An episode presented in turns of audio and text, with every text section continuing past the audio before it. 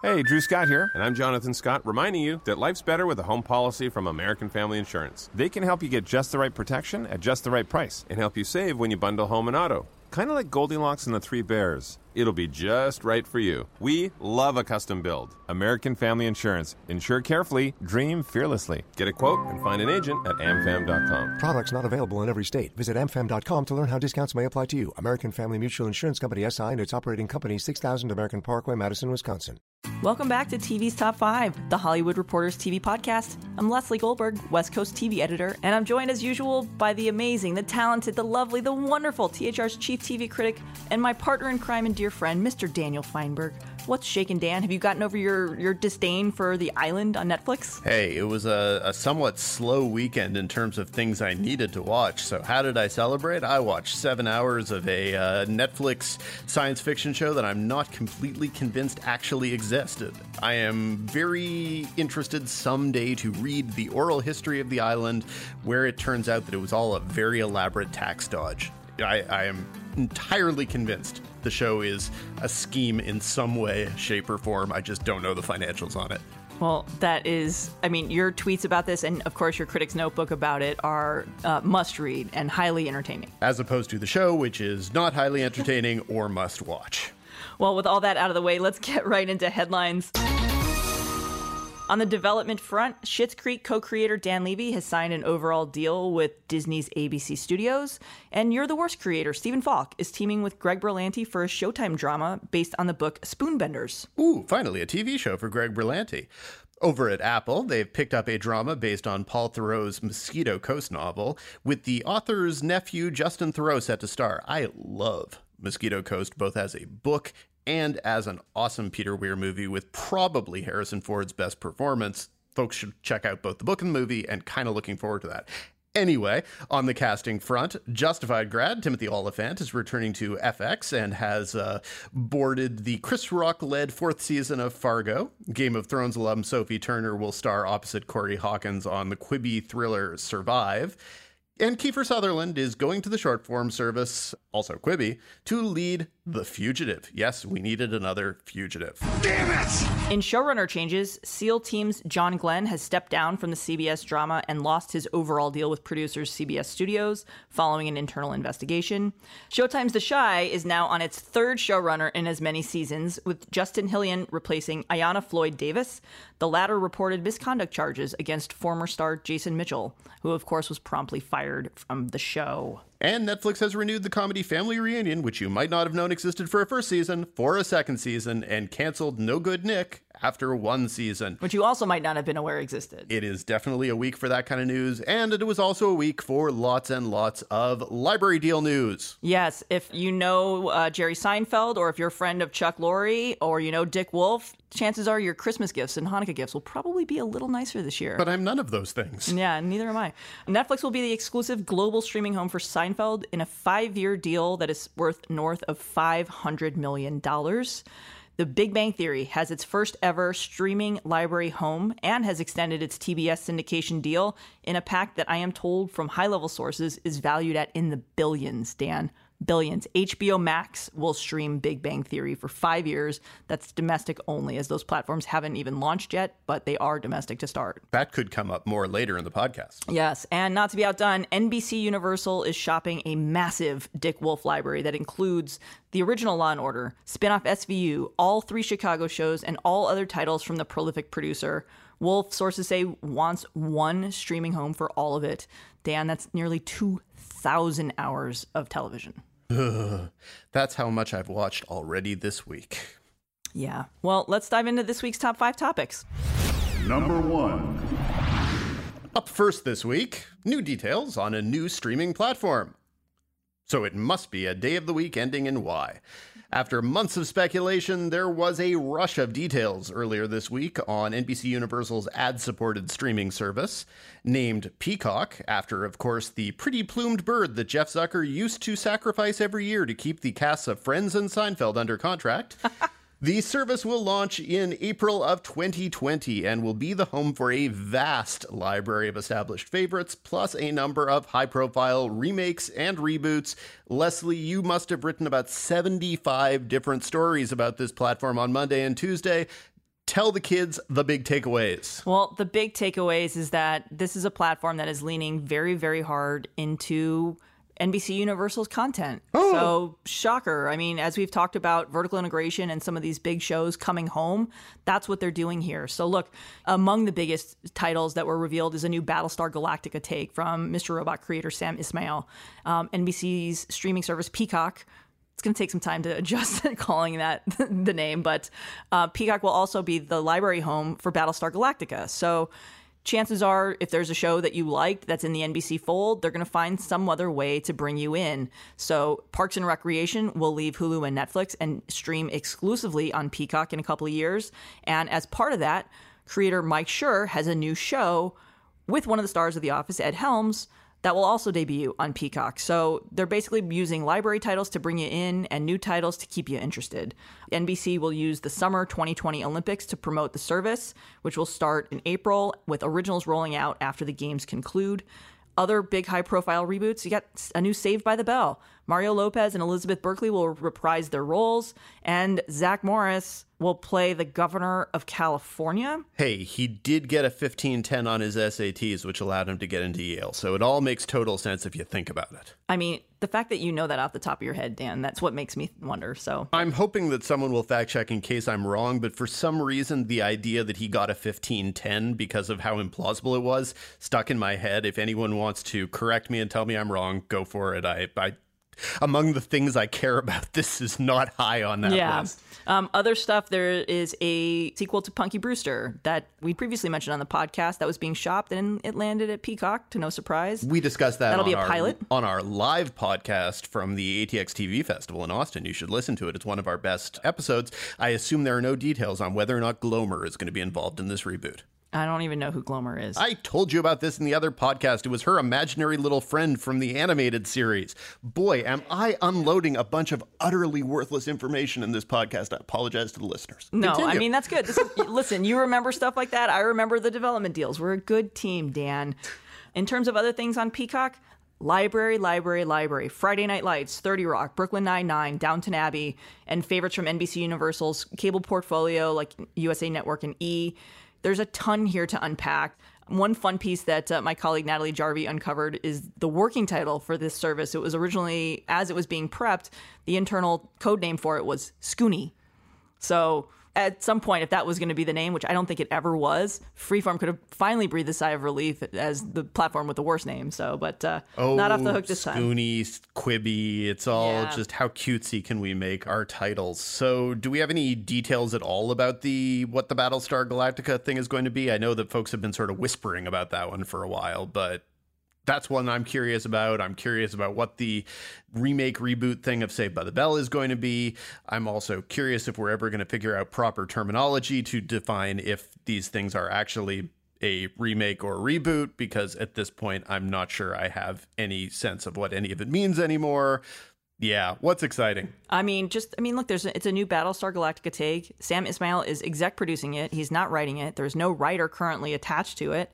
We have no launch dates for any of these. We know that originals will come out sometime after the Olympics because they're going to use the Olympics and that massive marketing push to promote the platform. But it's unclear if all of the stuff will be available at launch or if it will roll out slowly. I mean, there's other things that are in the works, but I mean, you know, the big advantage. Um, in terms of like plot details, that's all on the website, but uh, go to thrfeed.com for live feed. That's all of our Peacock coverage can be found there. In a bigger sense, the big takeaway for me is that eventually all of these library titles, they want them exclusively. Parks and Rec to start, they, they already have. That will join The Office. And, you know, that's the big advantage that Peacock has over a lot of other streamers. You know, it puts it in line with Disney. And, and we're not even talking about all of the film titles that they're going to have available, too. I mean, and most of those are almost exclusively produced by Universal Pictures. So it's again, it's if you own it, it's going to come home. That's one of my big takeaways from this. And that, you know, for this service, they want to have something for everyone. They're going to team with the film division to make TV shows out of some of the, their bigger titles. So I would expect a Fast and the Furious TV show at some point. They, they've got DreamWorks Animation. You know, if you compare this to Disney Plus, it's kind of the same thing, right? So DreamWorks Animation is one of their their big internal divisions same as as Disney has Pixar, right? So you're going to have a different lane for everything that they've got. And I mean, look, I'm a huge Friday Night Lights fan, and this is where Friday Night Lights will eventually stream exclusively. And if they come out with a new show from Jason Katims, which I don't know how they would do that considering he has an overall deal at Apple now, but I would be in in a heartbeat.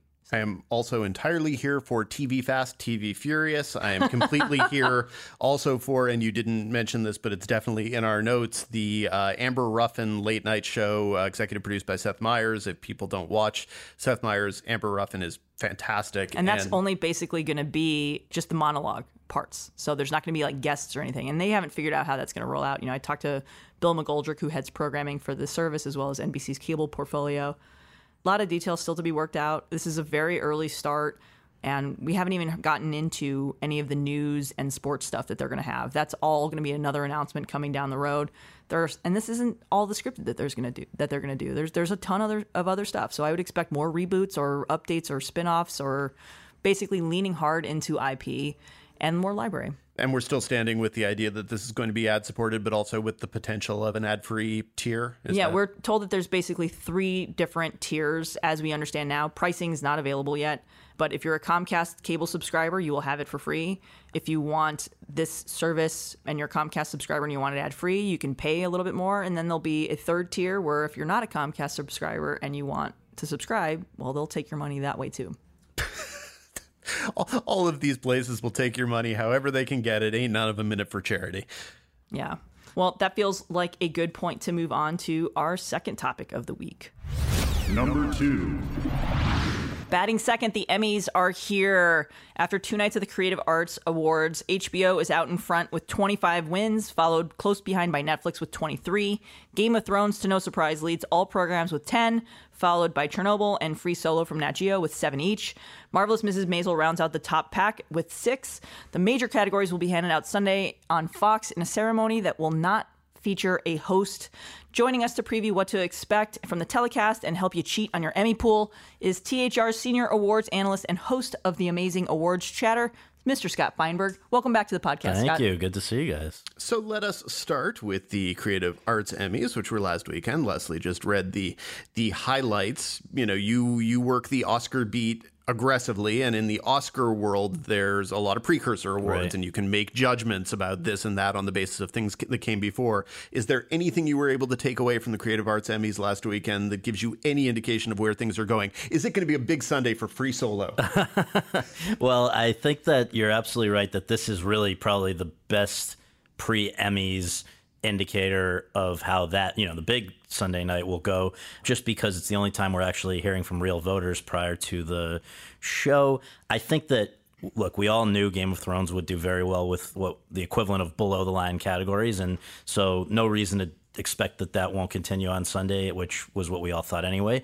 I think the comedy categories on Sunday are the most interesting because there does seem to be a real diversity of opinion. You've got people who are very passionate about Veep, which is obviously up for its final season, but only had single digits of nominations, which is unprecedented for that show and suggests that it's not as beloved as it maybe once was.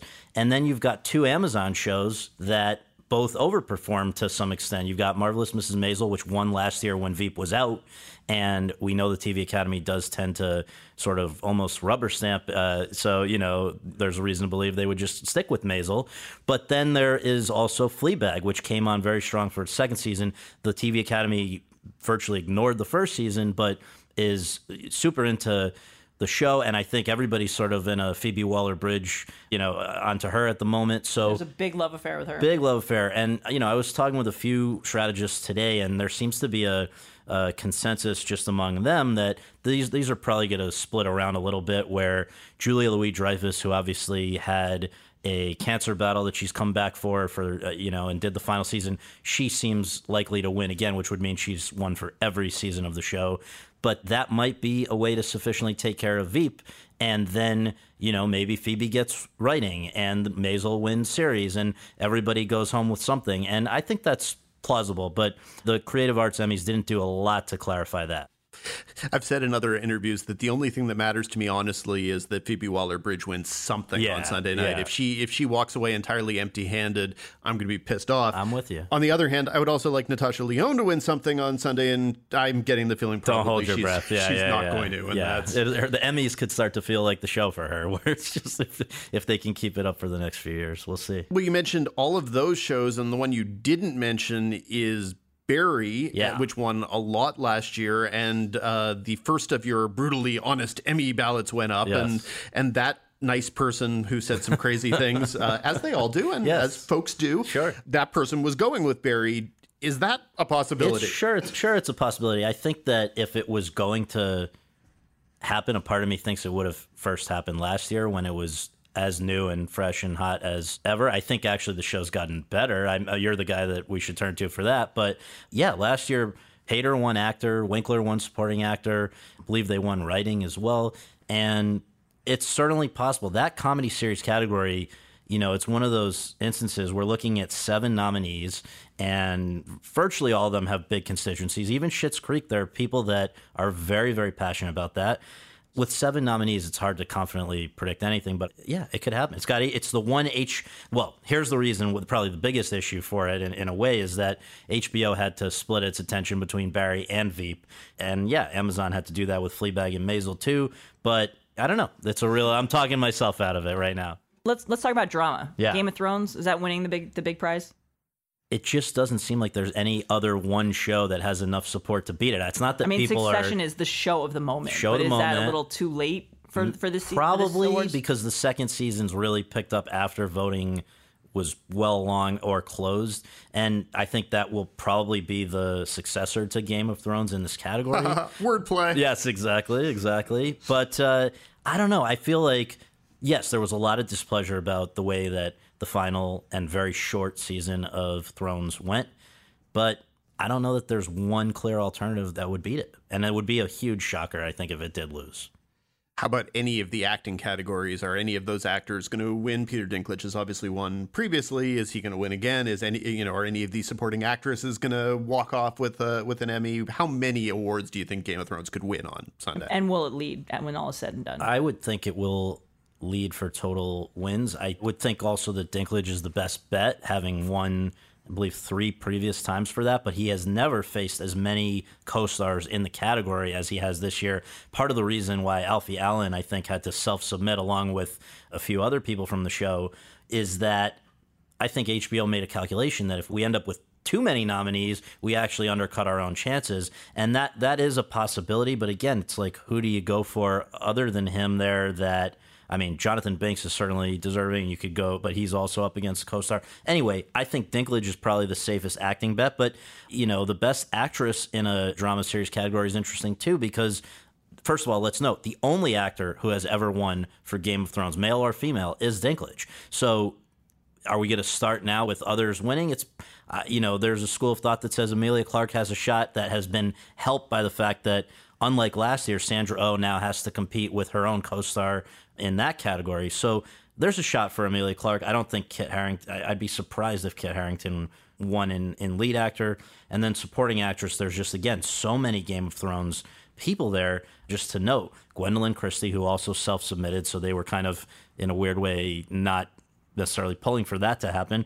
that one was that one was dumb. I mean, a lot of these I kind of understand why they didn't push that Yeah. forward, not realizing that Gwendoline Christie gave one of Yeah. the most loved performances on that show was just HBO being weird. That was a weird thing. You got Gwendoline Christie, Lena Headey, Sophie Turner, and Maisie Williams.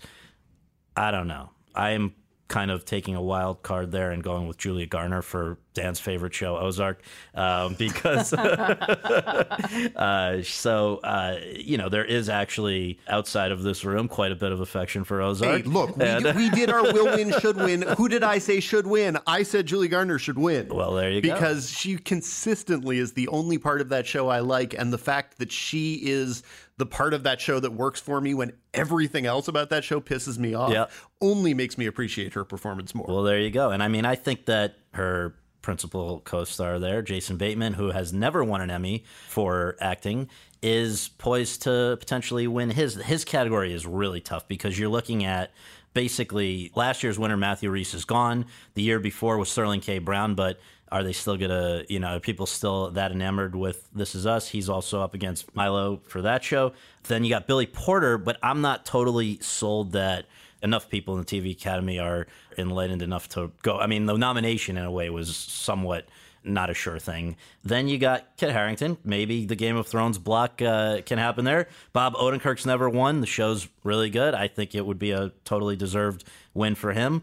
But I, I, I just kind of come back to Bateman with the fact that, like Better Call Saul, like Game of Thrones, well, actually, all of these guys are from series nominated shows, but I, I feel like Bateman's show actually got a lot more nominations for its second season.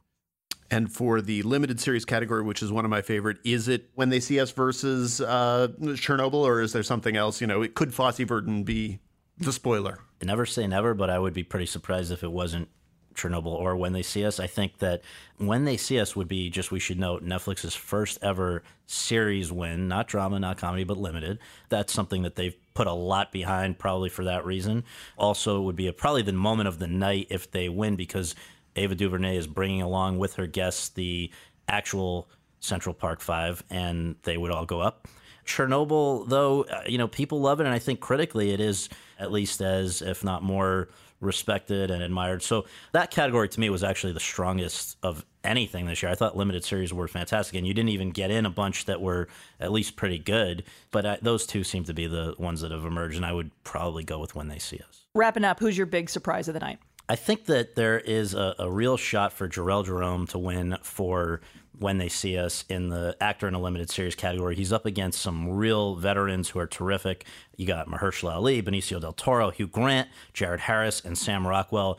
But I kind of get the sense that particularly that final installment of When They See Us may have made the difference for him. There's divided opinion about Fosse Verdon. I don't know if that'll affect Sam Rockwell. Jared Harris is great, but not really any uh, much better known, I think, to a lot of people, despite Mad Men and some other great stuff. So I don't know. I, I have a kind of a sense that we'll see if it's right that Jharrel Jerome has a lot of support.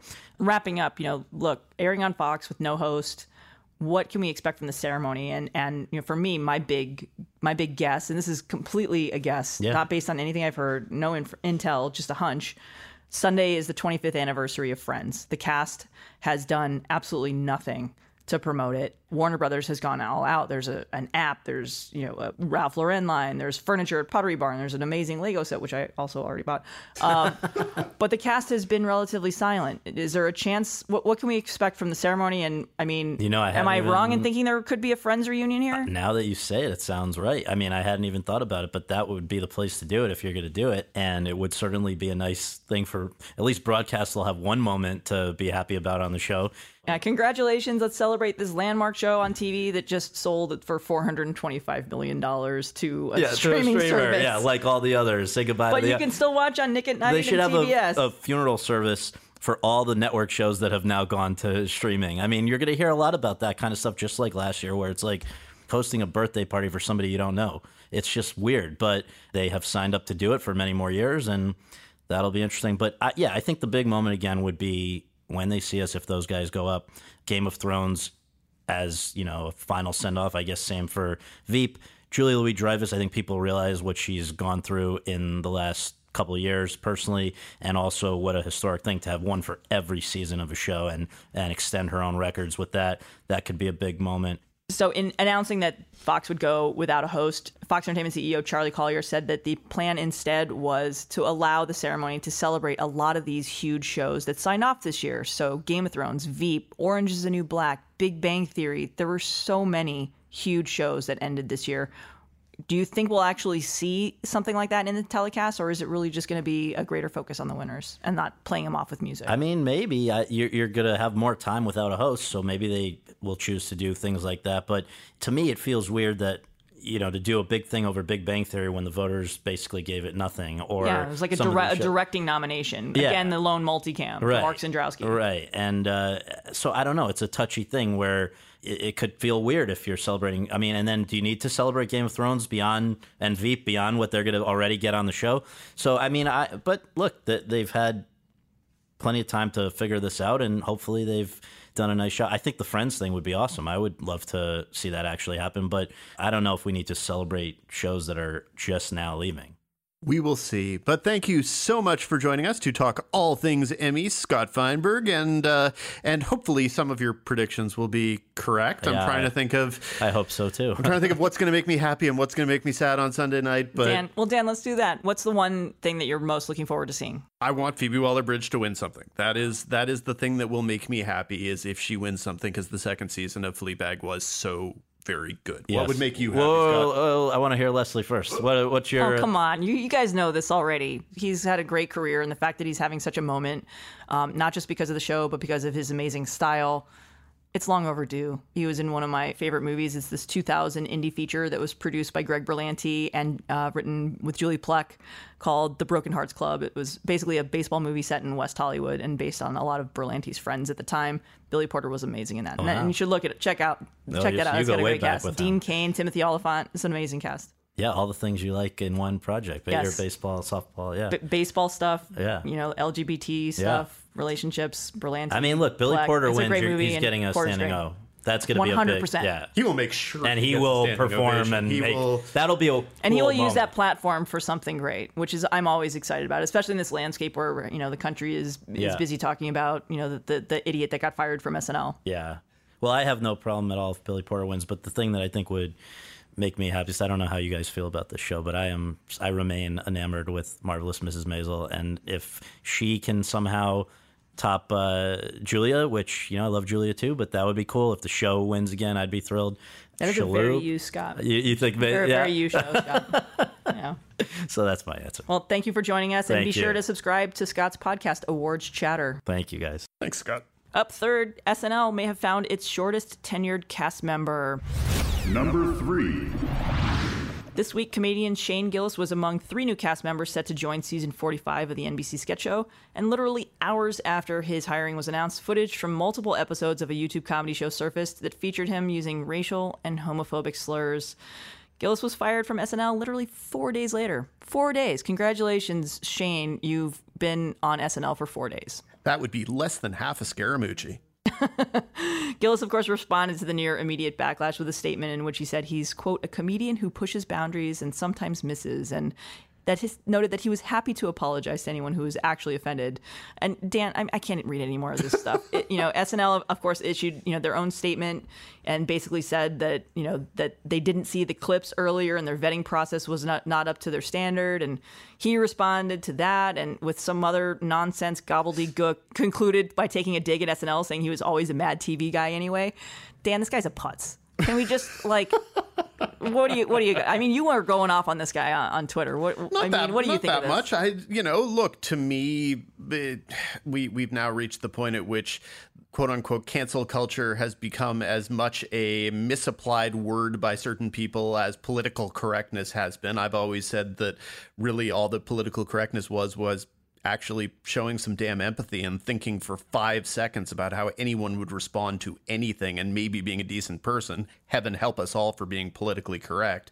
And as for cancel culture, whatever, the guy is so damn canceled that he did a New York City comedy club show earlier this week that had every punchline he said written up in every major publication. This is a guy who, outside of stand up comedy enthusiasts, nobody had heard of before last week. Now everybody has heard of him. Yes, he has probably quote unquote refined his audience. And now the people who tolerate him are going to be the people who pay to hear him. And but let's also it's also worth noting that months ago that there was a club in Philly that refused to work with him anymore because they found his content to be offensive too. And how would anyone ever have known that at Saturday Night Live? How would they ever have known that he regularly says racist and homophobic things on his podcast?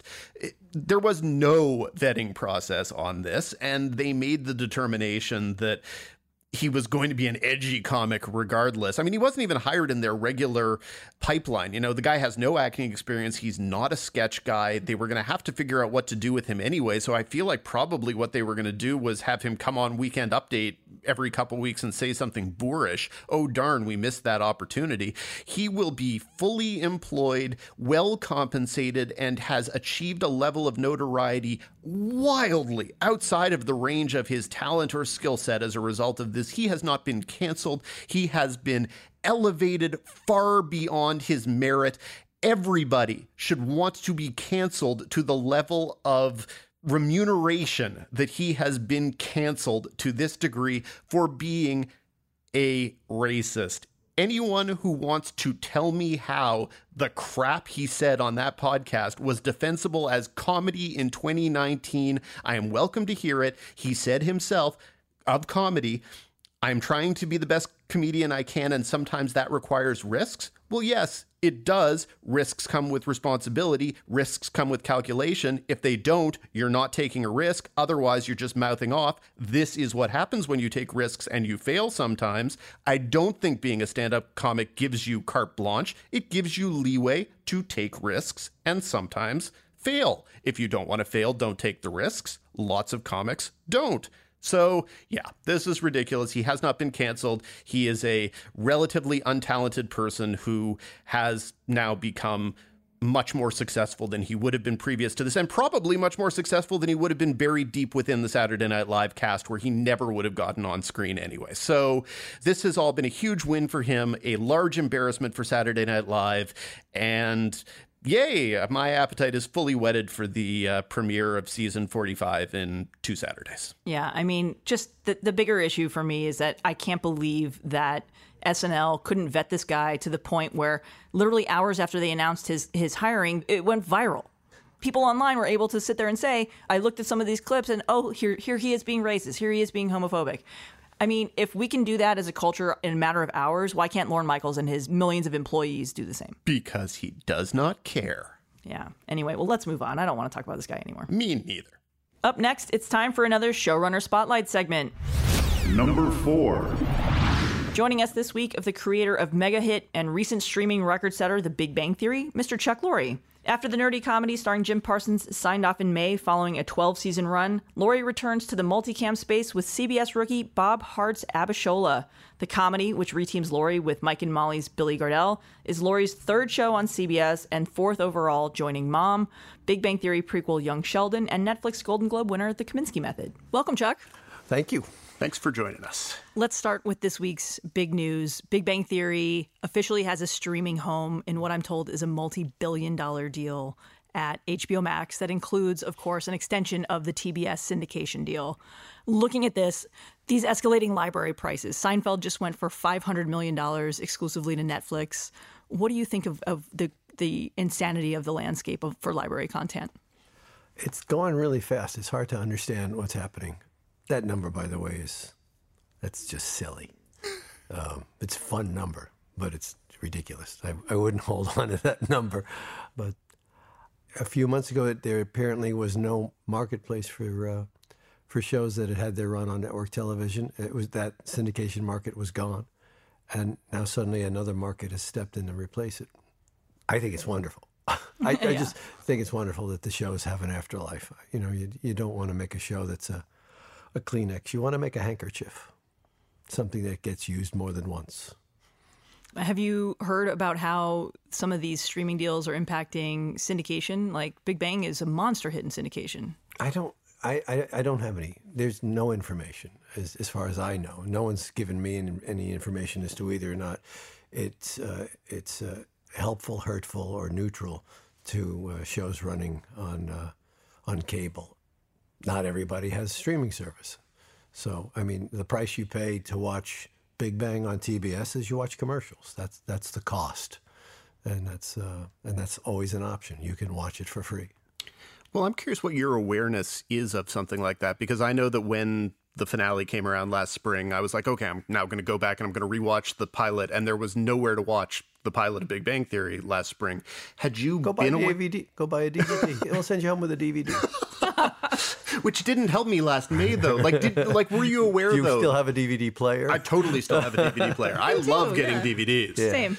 But had you been aware that this was something where, you know, yes, it was obviously in syndication and easy to watch in that form, but that it didn't have this avenue that people had been looking for? I, I- you know, I really wasn't thinking about it. I, you know, last last spring and last winter, all energy was devoted to to bringing the show home as best we could. We weren't thinking about the business. We were just thinking about how to land a plane that we were in for a long time. Yeah. And now that you, you know, are of course firmly ensconced in all things about the library sale and syndication and your overall deals coming up as I, I understand it next year when that market is exploding too how aware of you are you of, of these insane trends and how fast the landscape is is changing I and read, evolving I read just like you do. I, I read about it. It's changing. It's changing quickly. I'm really blessed. I my main focus is on trying to make television shows that I want to make that that I'm excited about. That I you know I get up in the morning and go, oh boy, I get to go to work today. That's I'm lucky that way. I get to do that. I'm, I'm not worried about uh, you know the rent's covered. but knowing that the overall deal landscape that creators are getting of varying degrees of pedigree are getting eight and nine figure deals i mean what do you, first of all what do you think of that and knowing that your deal's coming up too have, have you already started talking about that Hooray for capitalism! I, you know, p- nobody pays anybody any money unless they expect to make money by doing so. If a big corporation is giving somebody a tremendous amount of money, it's because they anticipate that the odds are in their favor to make a significant amount of money. That's that's fine. I, I personally think it's w- wonderful when uh, when they bet on writers. I just think that's great. That's just that's that's terrific. Where should that money flow to? you know, they can use it to build buildings, I suppose. But you can give it to Shonda or Ryan or somebody like that. that they make television shows. They make great television shows. So, terrific. Now, on a practical nuts and bolts level, what is your day look like? You have all of these shows that are in different forms of production, levels of production, post production. How do you sort of spread your time through those shows?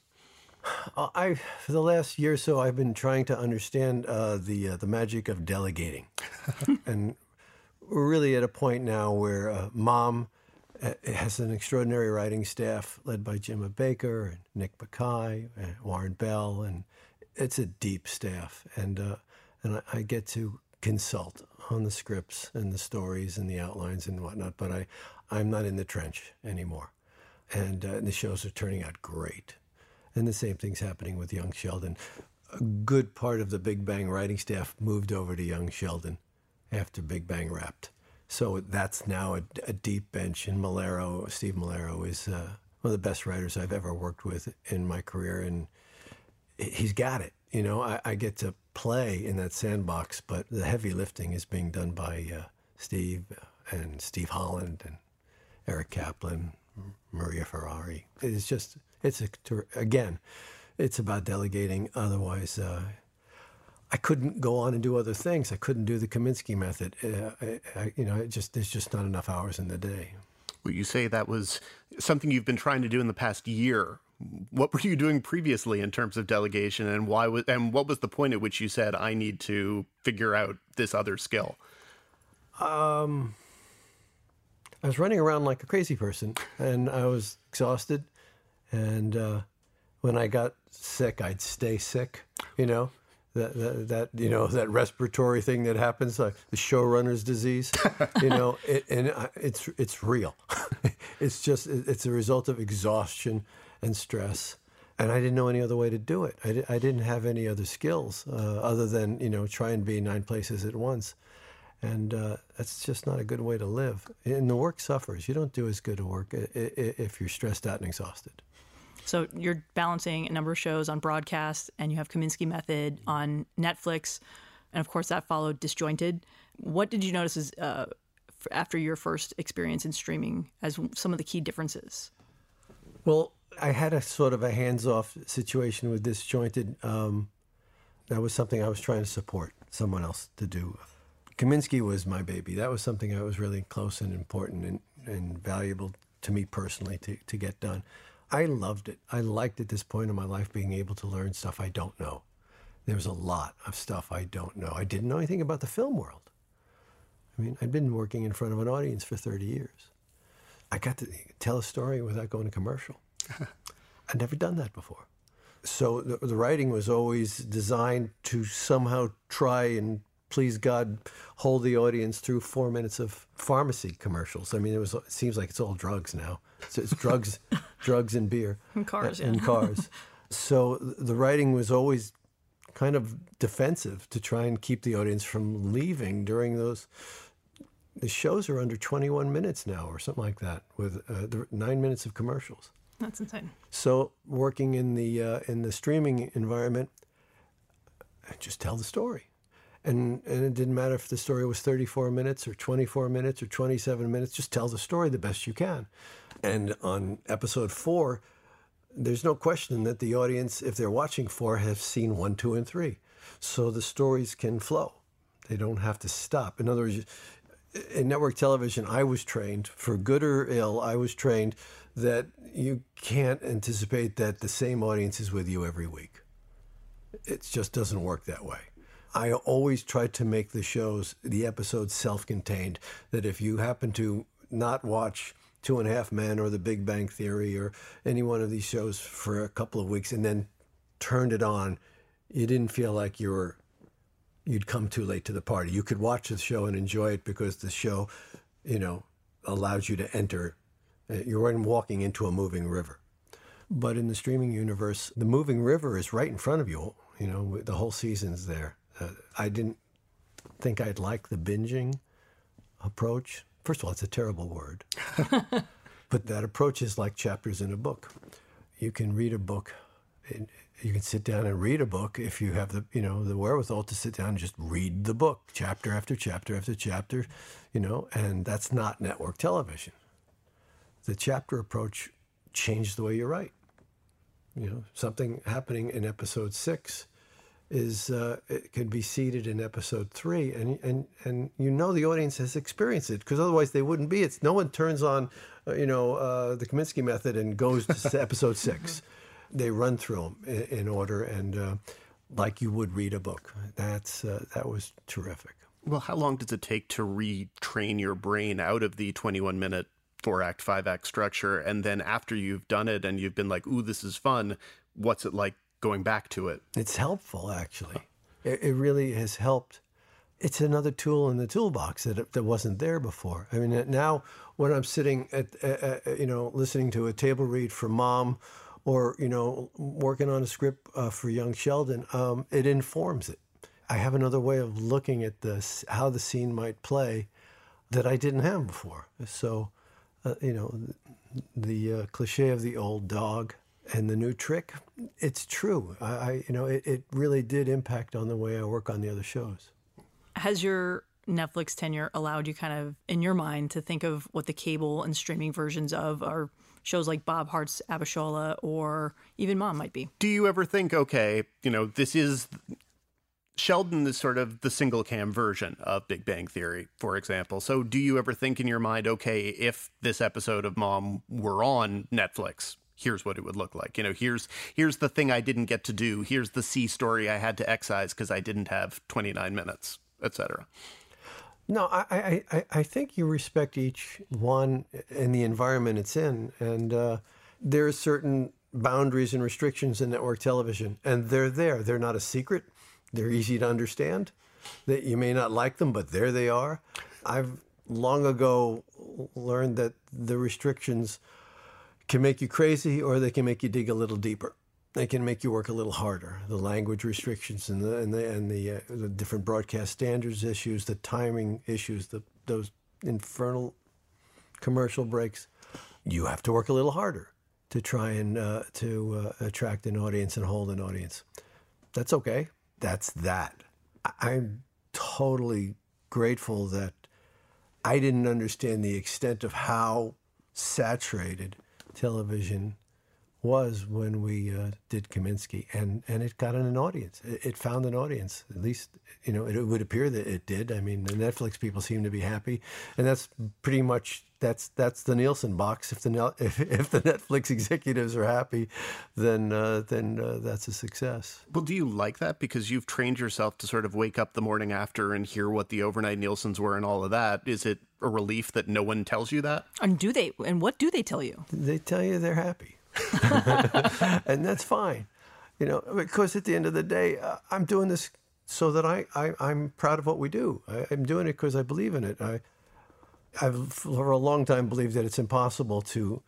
It's pandering to suggest you understand what a large mass audience might do, how they might respond, or what they would like or what they won't like. So you you make a show that you that you love. You, I make a show that I laugh at, and then all I the only thing left to do is hope that someone agrees with you. And that's that's a simpler process than saying, I know what they want out there, which is just beyond arrogant to presume you know that. Who knows that? No one knows that. You know, and the, the history of television proves it over and over again. Things like become enormous successes that no one saw coming, and uh, you know, it's it's you know the the the idiot box version of the Beatles. You just don't see the Beatles coming. Yeah, I mean, and even when when Big Bang Theory launched, it wasn't a hit right out of the gate. I mean, you reshot the pilot, right? We recasted, you recast totally redid the yeah. pilot. The only thing was the same was uh, Jim and, and Johnny, and we still didn't understand what we had. We, you know, it was still a learning process. You know, in this fractured landscape, we've got 500 scripted shows plus, I mean, what, it's got to be upwards of a thousand unscripted so many, many opportunities to cater to people's attentions video games movies mm-hmm. books obviously there's so much. But in this fractured landscape how hard have you found it to cut through? And when you think about you know you, are four months uh, now removed from big bang theory 12 seasons 200 plus episodes of, of television do you think in this landscape that shows that run for more than 10 seasons are becoming a rare breed? Every time somebody says this is over something happens and, and suddenly it's not over. It may be different, but it's certainly not over. And uh, and the amount of television that's on, I kind of liken it to walking into a supermarket. If you're complaining that there's too much TV, then you have to walk into a supermarket and go too much food. Why? There's just too much choice here. There's too many frozen pizzas. Let's simplify. No, it, it, it's you, the other way to look at it is go look at all this food. you know, this is fantastic. I want you know, um, let's have some cheese in the crust. Um, and again, you you can't. There's no way to ferret out or, or, or, or manufacture a way that cuts through the glut. It's simply not what we do. We try and create good stories with intriguing characters, and in the comedy space, I'm uh, kind of old fashioned. I think laughter is critical. That's the deal you make with the audience is if you watch this, then then perhaps laughter will ensue. If you don't honor that contract and they don't laugh, they don't come back. You're done. And whether it cuts through and finds an audience is entirely not in my power. That is above my pay grade. Well, talking a bit about your new show, Bob Hearts Abishola, you came to TCA press tour wearing an Immigrants Make America Great hat. And the subject matter is it's strange that it, you know, simply immigration as a phrase has become politicized, but it has. And so I'm curious if this feels to you like a different version of a Chuck Lorre show in that sense, if it feels like almost to some degree a blending of the Chuck Lorre who makes these wildly popular sitcoms, but also the Chuck Lorre whose title cards at the end of episodes occasionally are passionate, outspoken, and a little angry at times. Does it feel like that at all? Not when we started. um, no, I, and and I wasn't. We never were looking to write a show about immigration. Immigrants, different thing. Immigration is a verb. You know, it's a process. It's a political situation. Uh, immigrants are people I'm not making this up. I'm not saying it as a political statement, but they are, in fact, the building blocks of the country. There's no way to look at history any other way than say without immigration, without immigrants working and creating this country, there's no country. I wanted to honor that. I think it's worthy of our time, time to, to stop and, and admire the ambition and focus and discipline that it takes to come to a strange country where you may or may not speak the language, learn the language, get a foothold, and create a better life for yourself and for your children and grandchildren. Why isn't that a terrific area to write about? And, and to find the comedy in it, which turned out to be a, a, an absolute delight. I, I'm just loving writing and producing this show. I uh, mean, we're having a blast. The cast is phenomenal. Folake is going to be a big, big star. If there's any if there's any justice in this world, uh, she's going to just blow up. She's just an extraordinary actress. So, speaking of, you know, you worked with Billy before, obviously, Mm-hmm. on Mike and Molly. Can you talk a little bit about finding Folake and what that casting process was like? Well, this whole thing started a couple of years ago with me talking with Al Higgins about how much we loved working with Billy on Mike and Molly. And we kind of felt like, eh, we didn't, you know, I don't know if he got his due. If he did, he get the acknowledgement we thought he deserved because we think he's special. He's just, you know, he's a very funny comic actor, but he brings a great deal of heart and a vulnerability to what he does for the big man role. And uh, so that's how this whole thing started. How can we find a way to work with Billy again?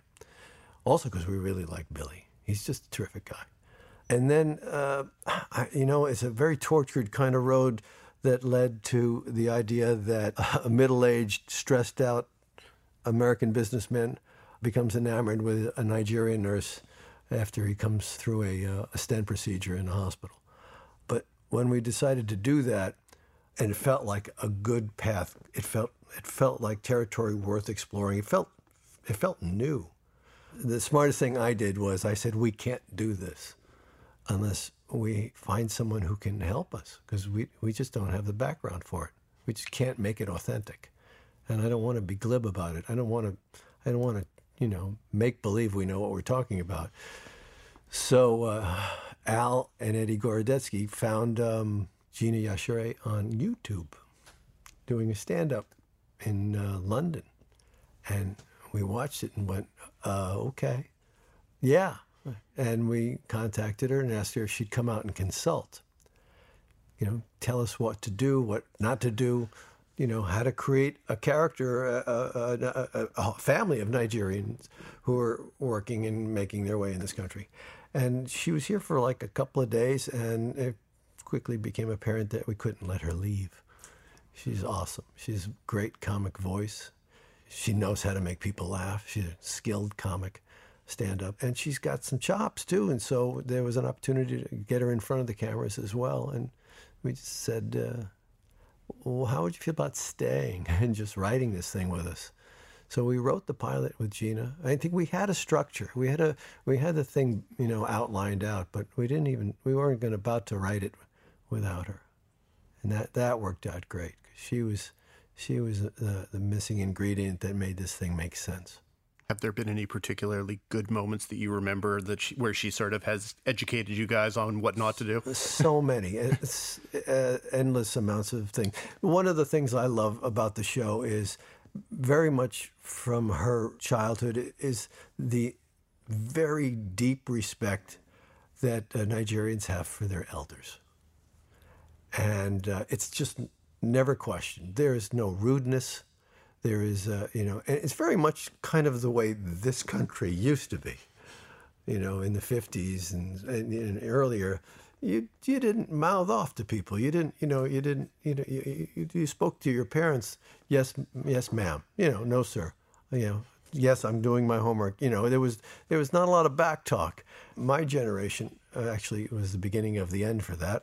um, but um, here's this culture that honors the elder. You know, her son makes her breakfast in the pilot not because he's for some kind of attaboy. He's just working. He's helping. He's of service to her, and she is constantly having to be of service to her auntie and uncle who provided her with an opportunity to come here. So that changed the whole dynamic. And um, deeply, deeply focused on education and achievement. You know, Gina's mom. What, what's her the, you can be four things in a family. You can be a doctor a lawyer an engineer or a disgrace to the family. Right? And so jean is an electrical engineer. She was you know sneaking out at night to do stand up i went oh that's just too good. You know that's just really too wonderful you know that uh, our mom's proud of her now. But you know wait a minute. You're trying to make people laugh as a as a job that's insane from that perspective. So that that changed the way we were doing this. Yeah, you know, in, in terms of where you see the vision of the show going, how political do you plan on getting, if at all? I don't see politics getting into it. I, I, I honestly, I, if you can't tell a story about uh, immigrants being a, a fundamental goodness to this country, then you can't write about the country. How do you do it? Which of us aren't the uh, second, third, or fourth generation of someone who came here, you know, with little or next to nothing? So if that's political, we're in trouble. Well, but we do have a we do have an administration where immigration officials are rewriting Emma Lazarus on the fly on news shows. So yeah, we just may be. I can't get into that. It's, you know me. I don't comment on these things. but again, that's sort of that's sort of entitled Chuck Lorre because entitled Chuck Lorre sometimes being, has. I'm so being, I'm being I'm being facetious. I uh, yeah no, that's a whole other conversation. But I, I don't want it to get in the way of people just enjoying this cast and and the show. I, I hope you know they they see it for what it is. It's Billy likes to say it's about human kindness. You know, it's uh, there's a there's a sweetness to this thing that I'm I just you never know when you start that that's going to be what's happening, but there's an undercurrent of affection through the whole thing. It's not just jokes. Yeah, I, I want to talk about the vanity cards. You know, 12 seasons of Big Bang Theory. I'm and obviously watching all of your shows. I'm I'm trained and programmed to hit pause on my DVR to read every vanity card. If I miss them, go on the website. But you always have so much to say in those. After Big Bang Theory, I wonder, uh, or even now, as you look to what comes next after um, Abishola, have you been tempted to make something a little bit more serious, maybe leaning into some of those thoughts that you voice in the vanity cards? I think there are people out there that do it much that do that sort of thing far better than I.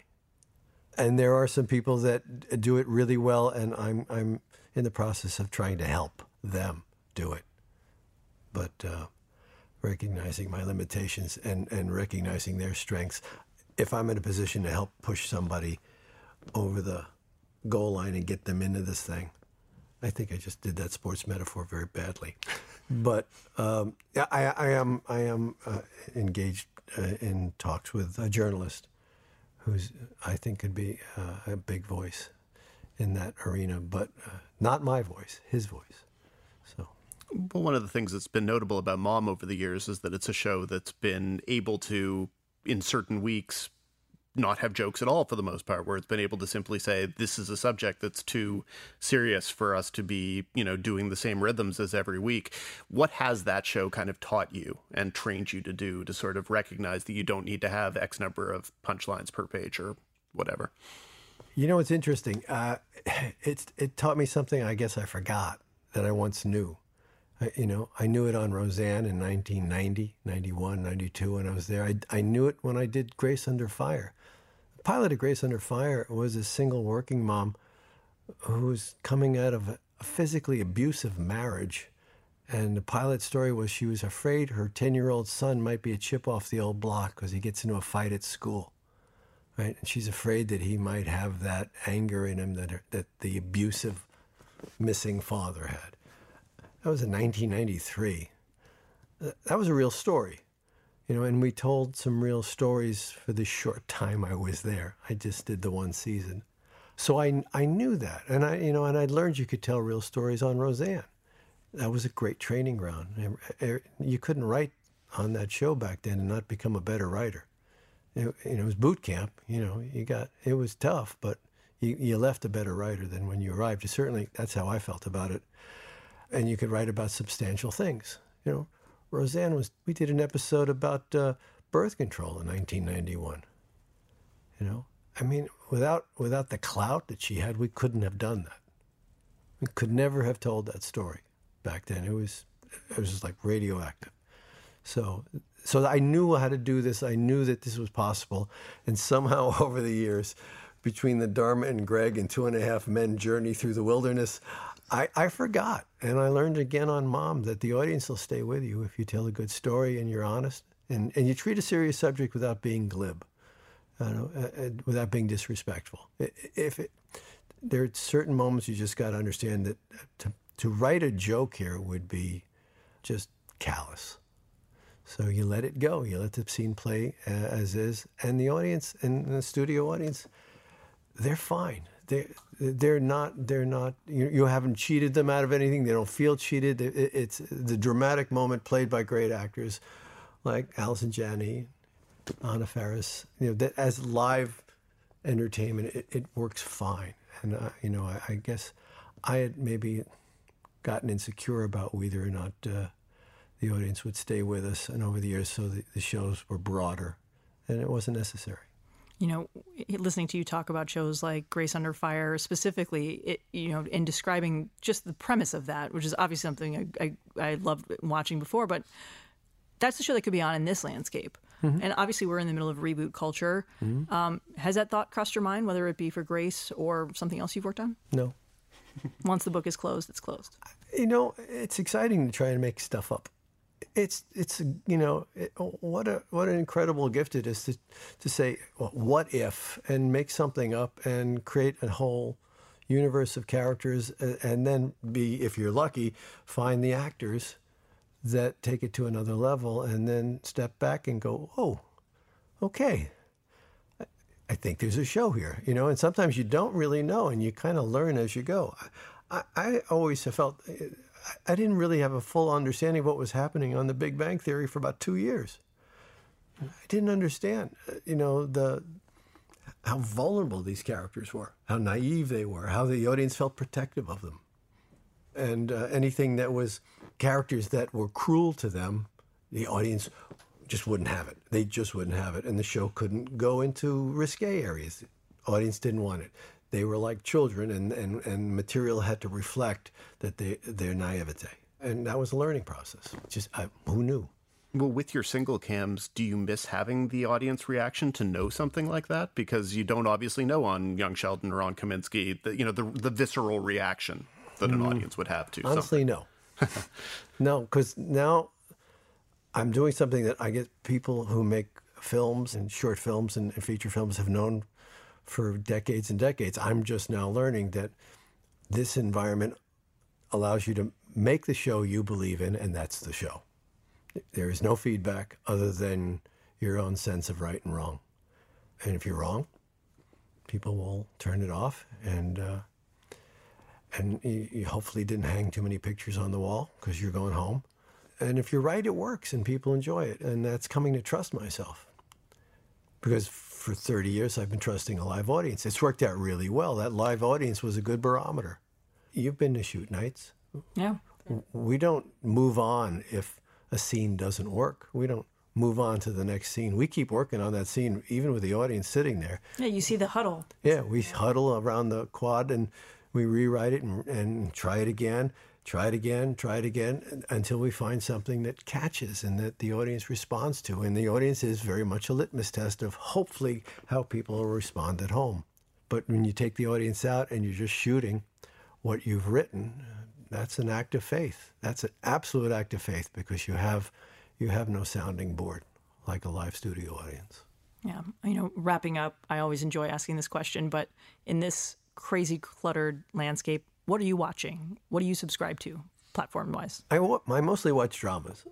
I, I just I, I love I, I love watching big dramas and of course you know I, Sunday night leave me alone. it was Game of Thrones. Just turn off the phone, go away. I mean the comedies, uh, the comedies that I've fallen in love with recently, and I God I hope she keeps doing it. Uh, I know she said she's not, but Fleabag was I think perfect you know, as perfect as you can get. It was just funny and elegant and meaningful and just ah. Uh, you know, when Silicon Valley first came out, I went, "Wait, really smart guys hanging out? Uh, I don't think I'm going to like this." and I fell in love with it. It was brilliant, and it stayed brilliant the whole run. But the dramas, um, man, years and years. Did you see that? And you know I, have become fascinated with Succession and oh yeah um, our entire office is get obsessed. shorty how good is get shorty you know you know it's just ray romano is just you know that whole cast it's just so well done well, Chuck, thank you so much for joining us. Bob Hearts Abishola debuts Monday, September 23rd. New seasons of Mom and Young Sheldon follow September 26th. And Kominsky Method Season 2 arrives October 25th on Netflix. Thanks, Chuck. Thank you, Chuck. Thank you. Number 5. As usual, we wrap things up with the Critics Corner. With the Emmys this week comes the start of the traditional fall broadcast season, which means there are a bazillion new and returning shows coming back to the big four broadcasters. Since there are 13, yes, 13 new broadcast shows launching in the week ahead, Dan, let's do this speed dating style. What do you say? Let's see if I can keep my reviews to these to under five words. Five words or under. Let's say five words or under. We were initially going to do one word. That was too difficult for someone who writes a thousand words per review. All right, well, let's start with CBS. They've got five new shows next week. Bob Hearts Abishola from Chuck Lorre. Uh, Dan Hart's Abishola series. Eh. Uh, legal drama All Rise. Great cast. Series. Eh. Uh, the Unicorn, Walton Goggins as a single dad. Series. Eh. Really good cast, though. Carol's second act starring Patricia Heaton. If you like that sort of thing. What does that mean? I don't. it means that there is an audience out there that loves Patricia Heaton, and I think they will probably be happy with it. It is really fairly hacky, but not like in an offensive way. It's just very broad and hacky. That was too many words. All right, well, let's wrap things up. The Kings, new show, Evil. Lots and lots of potential. Still, Yeah. Let's move to ABC. They've got three new shows Blackish, Prequel, Mixedish. Mixedish, Mixedish, Mixedish. I did it three times in a row. Not what do I get? That I don't know. I think it means the Candyman's about to stab me in the neck or something. Um, let's see. Okay, back to got to get back into under five word mode. Uh, not funny, but interesting. Yeah. Emergence with Allison Tolman. Better than other ABC Lost knockoffs. Uh, Stumptown, Cobie Smulders. Great cast. Don't know what the series is. Uh, moving to NBC, Sunnyside from Mike Schur. Great cast. Should be funnier. Uh, legal drama, Bluff City Law with Jimmy Smits.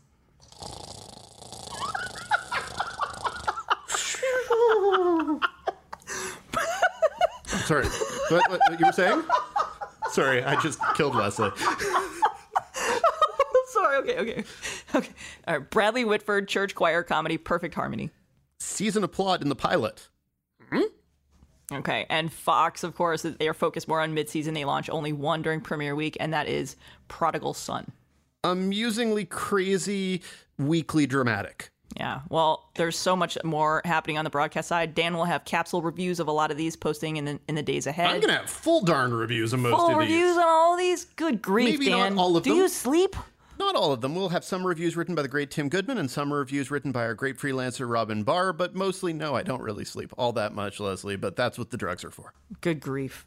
Either way, that feels like a good place to wrap things up. Thank you for listening to TV's Top 5, the Hollywood Reporters TV podcast. Feel free to subscribe to us on all of your favorite podcasting platforms. If you like us, rate us. If you really like us, leave a review. It's how word of mouth spreads. Come say hi to us on the Twitter. We like to say hi to people and hear what listeners are thinking. And if you have actual questions for us for future mailbag segments, because sometimes weeks are a little bit slower than this one, you can email us at tv's top 5 at thr.com. That's TVS TOP, the number 5 at thr.com. Until next week, Lesley. Until next week, Dan, get some rest.